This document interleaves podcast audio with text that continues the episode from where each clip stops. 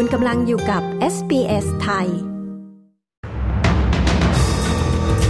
การประชุมสุดยอดอาเซียนออสเตรเลียสมัยพิเศษเริ่มขึ้นแล้วในเมลเบิร์น รัฐบาลออสเตรเลียประกาศ กษัตริย์ชาร์ลส์อาจเสด็จเยือนออสเตรเลียปลายปีนี้ กรมตำรวจนิวเซาท์เวลส์อาจติดตั้งเครื่องติดตาม GPS บนอาวุธปืนของกรมตำรวจ ติดตามสรุปข่าวรอบวันจาก SBS ไทย 4 มีนาคม 2567 กับดิฉัน ปริสุทธิ์สดใสค่ะ นายกรัฐมนตรีแอนโทนีอัลบานิซีของออสเตรเลียกล่าวว่า การประชุมสุดยอดอาเซียนออสเตรเลียสมัยพิเศษ จะเป็นโอกาสสำคัญที่ออสเตรเลียจะได้หารือกับประเทศในกลุ่มอาเซียน เกี่ยวกับความท้าทายด้านความมั่นคงและเศรษฐกิจในภูมิภาค การประชุม 3 วันที่จัดขึ้นในนครเมลเบิร์น โดยเริ่มตั้งแต่วันจันทร์วันนี้ จะมีผู้นำประเทศอาเซียนเข้าร่วมการประชุม พร้อมกับผู้นำจากติมอร์เลสเตด้วย การประชุมครั้งนี้เกิดขึ้นเนื่องในโอกาสครบรอบ 50 ปี ที่ออสเตรเลียได้รับการสถาปนาให้เป็นคู่เจรจากับอาเซียน เมื่อปีพุทธศักราช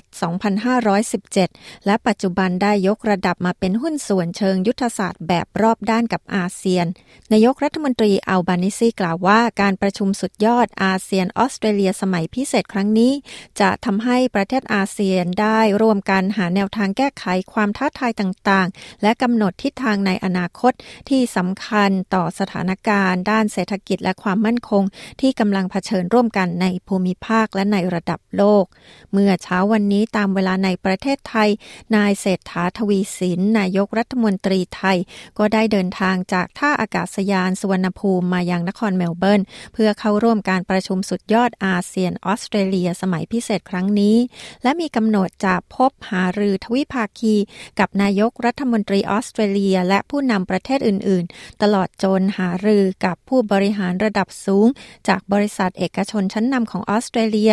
ในสาขาอุตสาหกรรมเหมืองแร่ พลังงานสีเขียว คมนาคม โลจิสติกส์ และอุตสาหกรรมอื่น ๆ ที่เป็นเป้าหมายของไทยด้วย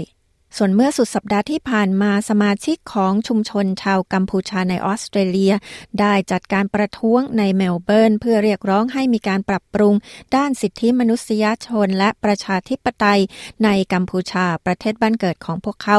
นายกรัฐมนตรีคนใหม่ของกัมพูชาฮุนมาเน็ตเป็นหนึ่งในผู้ที่จะเข้าร่วมการประชุมสุดยอดอาเซียนในเมลเบิร์นด้วย นายเมงเฮียงเทคสส.พรรคแรงงานของรัฐวิกตอเรียกล่าวว่าเขาเขาเชื่อว่ารัฐบาลออสเตรเลียยังดำเนินการไม่เพียงพอในการกดดันทางการทูตต่อรัฐบาลกัมพูชาเกี่ยวกับเรื่องนี้ กำลังมีการวางแผนสำหรับความเป็นไปได้ที่กษัตริย์ชาลส์และสมเด็จพระราชินีคามิลลาจะเสด็จเยือนออสเตรเลีย รัฐบาลสหพันธรัฐออสเตรเลียยืนยันว่ากำลังพูดคุยกับรัฐและมณฑลต่างๆ เกี่ยวกับความเป็นไปได้ที่สมเด็จพระเจ้าชาลส์ที่ 3 จะเสด็จเยือนออสเตรเลียปลายปีนี้ แม้ว่าสมเด็จพระเจ้าชาลส์จะทรงลดพระราชกรณียกิจลงหลังได้รับการวินิจฉัยว่าทรงประชวรด้วยโรคมะเร็ง แต่นายกรัฐมนตรีแอนโทนีอัลบานิซีกล่าวาวว่ากำลังมีการวางแผนสำหรับการเสด็จเยือนออสเตรเลียที่อาจเกิดขึ้น กรมตำรวจนิวเซาท์เวลส์อาจพิจารณาติดตั้งเครื่องติดตาม GPS บนอาวุธปืนของกรมตำรวจทุกชนิด ภายหลังข้อกล่าวหาว่าเจ้าหน้าที่ตำรวจของรัฐนิวเซาท์เวลส์ผู้หนึ่ง ได้สังหารคู่รักในซิดนีย์เจ้าหน้าที่ตำรวจโบลามาคอนดอน ถูกควบคุมตัวในข้อหาฆาตกรรมเจสซี่เบสและลุคเดวิสในซิดนีย์จากนั้นนำศพของทั้งคู่ไปทิ้งที่กูลเบิร์นซึ่งอยู่ห่างจากซิดนีย์200 กิโลเมตร เจ้าหน้าที่สืบสวนกล่าวหาว่าตำรวจวัย 28 ปีผู้นี้ ใช้อาวุธปืนที่ออกโดยกรมตำรวจเพื่อสังหารคู่รักดังกล่าว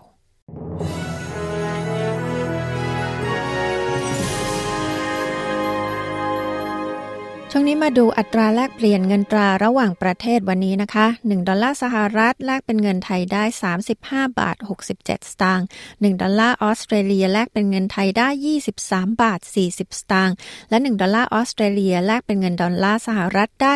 65 เซนต์ค่ะ พยากรณ์อากาศทั่วฟ้าออสเตรเลีย ในวันอังคารที่ 5 มีนาคมวันพรุ่งนี้นะคะ ที่เพิร์ธพรุ่งนี้จะมีแดดจ้าอุณหภูมิสูงสุด 31 องศาเซลเซียสค่ะแอดิเลดจะมีแดดจ้าอุณหภูมิสูงสุด 33 องศาเซลเซียส พรุ่งนี้เมลเบิร์นก็จะมีแดดดีนะคะ อุณหภูมิสูงสุด 32 องศาเซลเซียสโฮบาร์ตท้องฟ้าจะมีเมฆบางส่วน อุณหภูมิสูงสุด 24 องศา แคนเบราจะมีแดดจ้า อุณหภูมิสูงสุด 27 องศาซิดนีย์ช่วงเช้าท้องฟ้าจะมีเมฆบางส่วน จากนั้นฟ้าใสอุณหภูมิสูงสุด 26 องศา บริสเบนจะมีฝนโปรยช่วงหรือสองช่วง อุณหภูมิสูงสุด 27 องศา ดาวินพรุ่งนี้จะมีฝนตก และอาจมีพายุฝน อุณหภูมิสูงสุด 33 องศาเซลเซียสค่ะทั้งหมดนี้คือสรุปข่าวรอบวันจาก s อ s ไทย 4 มีนาคม พุทธศักราช 2567 ดิฉัน ปริสุทธ์สดใส รายงานค่ะ